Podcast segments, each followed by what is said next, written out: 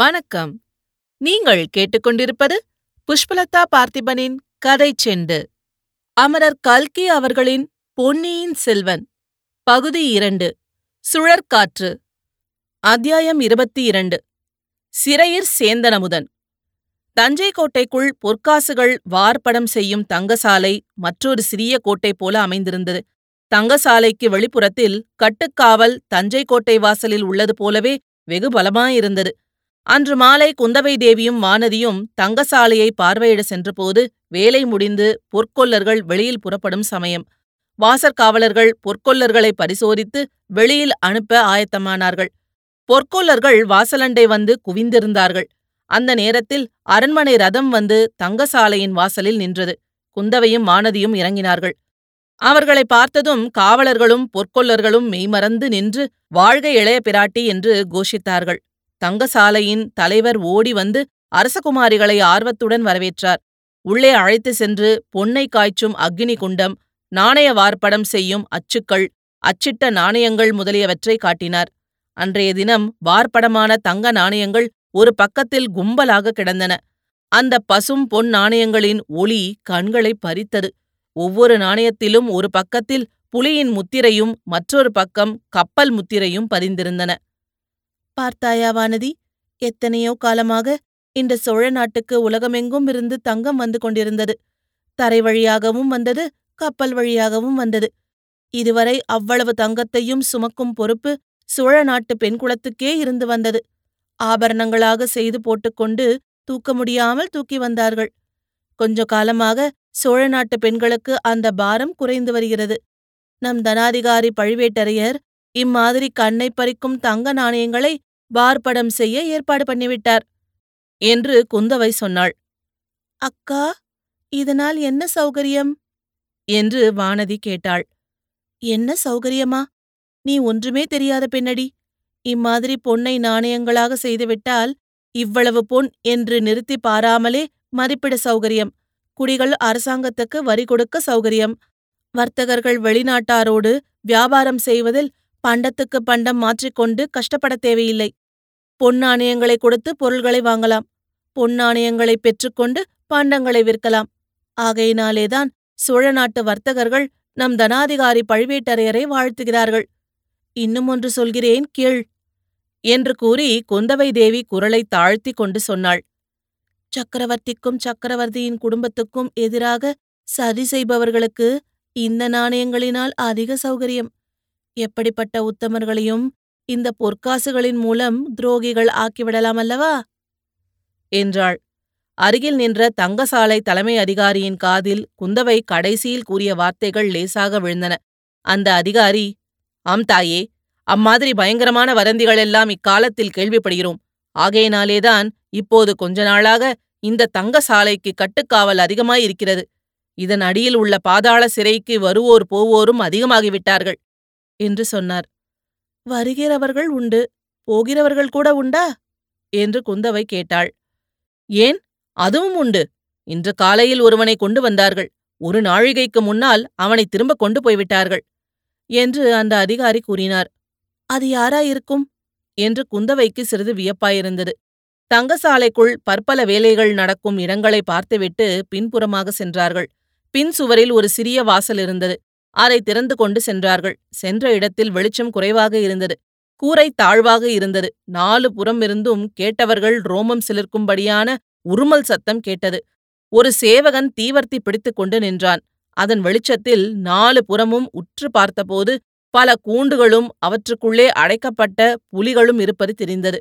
அவற்றில் சில வேங்கை புலிகள், சில சிறுத்தை புலிகள். சில படுத்திருந்தன, சில கூண்டுக்குள் முன்னும் பின்னும் உலாவிக் கொண்டிருந்தன. அவற்றின் கண்கள் அந்த இடத்தின் மங்கலான வெளிச்சத்தில் நெருப்புத் தணல்களைப் போல் ஒளிர்ந்தன. குந்தவை வானதியின் கரத்தை கெட்டியாக பிடித்துக்கொண்டு, அடியே, பயமாயிருக்கிறதா? இங்கே மூர்ச்சை போட்டு விழுந்து வைக்காதே என்றாள். வானதி லேசாக சிரித்துவிட்டு, புலியைக் கண்டு என்ன பயமக்கா? புலி நம்முடைய குலத்தின் காவலன் அல்லவா என்றாள். சில சமயம் காவலர்களே எதிரிகளுடன் சேர்ந்து விடுவார்கள் அல்லவா? அப்போது அபாயம் அதிகமாயிற்றே. இல்லையக்கா, மனித காவலர்கள் அப்படி ஒருவேளை துரோகம் செய்யலாம். இந்த புலிகள் அப்படி செய்ய மாட்டா சொல்வதற்கில்லை. இந்த புலிகள் எத்தனையோ ராஜாங்க துரோகிகளை சாப்பிட்டிருக்கின்றன. அவர்களுடைய ரத்தம் இந்த புலிகள் உடம்பில் கலந்திருக்குமல்லவா? பயமே இல்லை என்று சற்றுமுன் கூறிய வானதியின் உடம்பு இப்போது சிறிது நடுங்கத் தொடங்கியது. அக்கா, என்ன சொல்கிறீர்கள்? உயிருள்ள மனிதர்களை இந்த புலிகளுக்கு இரையாக கொடுப்பார்களா என்ன என்று கேட்டாள். அப்படி செய்ய மாட்டார்கள். இந்த தங்கசாலைக்கு அடியில் பாதாள சிறை இருக்கிறது என்று சொன்னேன் அல்லவா? அதற்குள் போவதற்கும் வருவதற்கும் ஒரே வழிதான். அந்த வழி இந்த புலி மண்டபத்தில் இருக்கிறது. சிறைக்குள்ளிருந்து யாராவது தப்பித்து வர முயன்றால் இந்த மண்டபத்துக்குள்ளேதான் வரவேண்டும். அப்போது புலிகளுக்கு இரையாவார்கள். சிவசிவா, என்ன கொடூரம்! ராஜாகம் என்றால் அப்படிதான். கருணையும் உண்டு, கொடூரமும் உண்டு. வானதி, ஒரு சமயம் என்னையே இந்த பாதாள சிறையில் அடைத்தாலும் அடைத்து விடுவார்கள். சின்ன பழுவேட்டரையர் இன்றைக்கு என்னுடன் பேசியதை நீ கேட்டிருந்தால் நன்றாயிருக்கிறதக்கா. தங்களை பிடித்து சிறையில் அடைக்கும் வல்லமை உள்ளவர்கள் 7-14 உலகத்திலும் இல்லை. அப்படி யாராவது செய்ய முயன்றால் பூமி பிளந்து இந்த தஞ்சை நகரத்தையே விழுங்கிவிடாதா? அதை பற்றி எனக்கு கவலை இல்லை. நம்முடைய பழையாறை வைத்தியர் மகனை பற்றித்தான் கவலைப்படுகிறேன். அந்த சாது பிள்ளை தப்ப முயன்றிருக்க மாட்டான் அல்லவா? சாது பிள்ளைதான். ஆனால் யார் எப்போது எப்படி மாறுவார்கள் என்று சொல்ல முடிவதில்லையே. புலிகளின் உருமல் கோஷம் இன்னும் அதிகமாயிற்று. காவலனை பார்த்து, புலிகளுக்கு ரொம்ப கோபம் போலிருக்கிறதே என்றாள் குந்தவை. இல்லை தாயே, சக்கரவர்த்தியின் திருக்குமாரியை இவை வாழ்த்தி வரவேற்கின்றன என்று காவலன் சமத்காரமாய் மறுமொழி கூறினான். நல்ல வரவேற்பு என்றாள் குந்தவை. அதோடு புலிகளுக்கு இரை போடும் சமயம் நெருங்கிவிட்டது. இரையை நினைத்து உருமுகின்றன. அப்படியானால் நாம் சீக்கிரம் போய்விடலாம். சிறையின் வாசல் எங்கே இருக்கிறது? மண்டபத்தின் ஒரு மூலைக்கு இதற்குள் அவர்கள் வந்திருந்தார்கள். அங்கிருந்த புலிக்கூண்டு ஒன்றை காவலர்கள் அப்பால் நகர்த்தினார்கள். அங்கே தரையில் பதிந்திருந்த கதவு ஒன்று காணப்பட்டது. 2 ஆட்கள் குனிந்து கதவை வெளிப்புறமாக திறந்தார்கள். உள்ளே சில படிக்கட்டுகள் காணப்பட்டன. அவற்றின் வழியாக ஒவ்வொருவராக இறங்கி சென்றார்கள். இருள் அதிகமாயிற்று. 2 சேவகர்கள் பிடித்திருந்த 2 தீவர்த்திகளிலிருந்து புகையினால் மங்கிய வெளிச்சம் வந்து கொண்டிருந்தது. குறுக்கும் நெடுக்குமாக சென்ற குறுகிய பாதைகளின் வழியாக அவர்கள் ஒற்றை வரிசையில் போக வேண்டியிருந்தது. அங்கே புலிகளின் பயங்கர உருமல் ரோமம் சிலிர்க்க செய்ததென்றால், இங்கே 4 புறத்திலும் எழுந்த தீனமான சோகமயமான மனித குரல்கள் உள்ளம் பதறி உடல் நடுங்க செய்தன. ஆனால் அந்த தீன குரல்களுக்கு மத்தியில் விந்தை விந்தை ஓர் இனிய குரல் இசைந்ததும் கேட்டது. பொன்னார் மேனியனே, புலித்தோலை அறை கசைத்து மின்னார் செஞ்சடைமேல் மேலிற்கொன்றையானிந்தவனே. அந்த பாதாள சிறையில் இருந்த அறைகள் ஒரு வரிசையாக இல்லை. முன்னும் பின்னும் கோணலும் மாணலுமாக இருந்தன. ஒவ்வொரு அறை வாசலிலும் சென்று காவலன் தீவர்த்தியை உயர்த்தி பிடித்தான். சில அறைகளில் உள்ளே ஒருவனே இருந்தான். சிலவற்றில் 2 இருந்தார்கள். சில அறைகளில் இருந்தவர்களை சுவரில் அடித்திருந்த ஆணி வளையத்தில் சேர்த்து சங்கலியால் கட்டியிருந்தது. சில அறைகளில் அவ்விதம் கட்டாமல் சுயேட்சையாக விடப்பட்டிருந்தார்கள். ஒவ்வொரு அறையிலும் இருந்தவர்களின் முகம் தெரிந்ததும் குந்தவை தேவி தலையை அசைக்க எல்லோரும் மேலே சென்றார்கள். நடுவில் ஒரு சமயம் வானதி, இது என்ன கொடுமை? இவர்களை எதற்காக இப்படி அடைத்திருக்கிறது? நீதி விசாரணை ஒன்றும் கிடையாதா என்று கேட்டாள். அதற்கு குந்தவை, சாதாரண குற்றங்களுக்கு நீதி விசாரணையெல்லாம் உண்டு. ஆனால் இராஜாங்கத்துக்கு எதிராக சரி செய்தவர்கள், வெளிநாட்டு ஒற்றர்கள், ஒற்றர்களுக்கு உதவியவர்கள் இவர்களைத்தான் இங்கே போடுவார்கள். அவர்களிடமிருந்து தெரிய வேண்டிய உண்மை தெரிந்துவிட்டால் வெளியே விட்டு விடுவார்கள். ஆனால் சிலரிடமிருந்து உண்மை ஒன்றும் தெரிவதில்லை. ஏதாவது இருந்தால்தானே சொல்லுவார்கள். அவர்கள் பாடு கஷ்டந்தான் என்றாள். இதற்குள்ளாக பொன்னார் மேனியனே பாட்டு மிக சமீபத்தில் கேட்கத் தொடங்கியிருந்தது. அந்த அறையில் சென்று தீவர்த்தியை தூக்கி பிடித்தபோது அங்கே ஒரு சிறு பிள்ளை இருப்பது தெரிந்தது. ஏற்கனவே நமக்கு தெரிந்த பிள்ளைதான் அவன், சேந்தன் அமுதன். அவனுடைய குற்றமற்ற பால்வடியும் பச்சை பிள்ளை முகம் இளவரசிகளுடைய கவனத்தை கவர்ந்தது. அவனை குந்தவை பார்த்து, பாடிக்கொண்டிருந்தது நீதானா என்று கேட்டாள். ஆம் தாயே என்றான். உற்சாகமாயிருக்கிறாய் போலிருக்கிறது. உற்சாகத்துக்கு என்ன குறைவம்மா? எங்கும் நிறைந்த இறைவன் இங்கேயும் என்னுடன் இருக்கிறார். பெரிய ஞானி போல பேசுகிறாயே, நீ யாரப்பா? வெளியில் என்ன செய்து கொண்டிருந்தாய்? நான் பெரிய ஞானியும் இல்லை, சின்ன ஞானியும் இல்லை அம்மா. வெளியில் இருக்கும்போது பூமாலை புனைந்து இறைவனுக்கு சமர்ப்பித்துக் கொண்டிருந்தேன். இங்கே பாமாலை புனைந்து மன திருப்தி அடைகிறேன். நீ ஞானி மட்டுமல்ல, புலவன் என்றும் தெரிகிறது. இந்த ஒரு பாடல்தான் உனக்கு தெரியுமா? இன்னும் பலவும் தெரியுமா? இன்னும் சில பாடல்களும் வரும். ஆனால் இங்கு வந்தது முதலாவது இதையே பாடிக்கொண்டிருக்கிறேன். ஏன்? இங்கு வரும்போது தங்கசாலையின் வழியாக வந்தேன். இதுவரை நான் பார்த்திராத பத்தரை மாற்று பசும் பொன் திரளை பார்த்தேன். அது பொன்னார்மேனியன் திருவுருவத்தை எனக்கு நினைவூட்டியது. அதிர்ஷ்டசாலி நீ.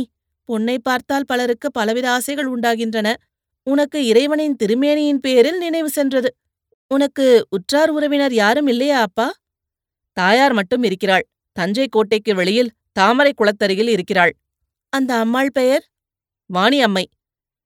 நான் அந்த அம்மாளை பார்த்து நீ இங்கே உற்சாகமாய் இருக்கிறாய் என்று சொல்கிறேன்.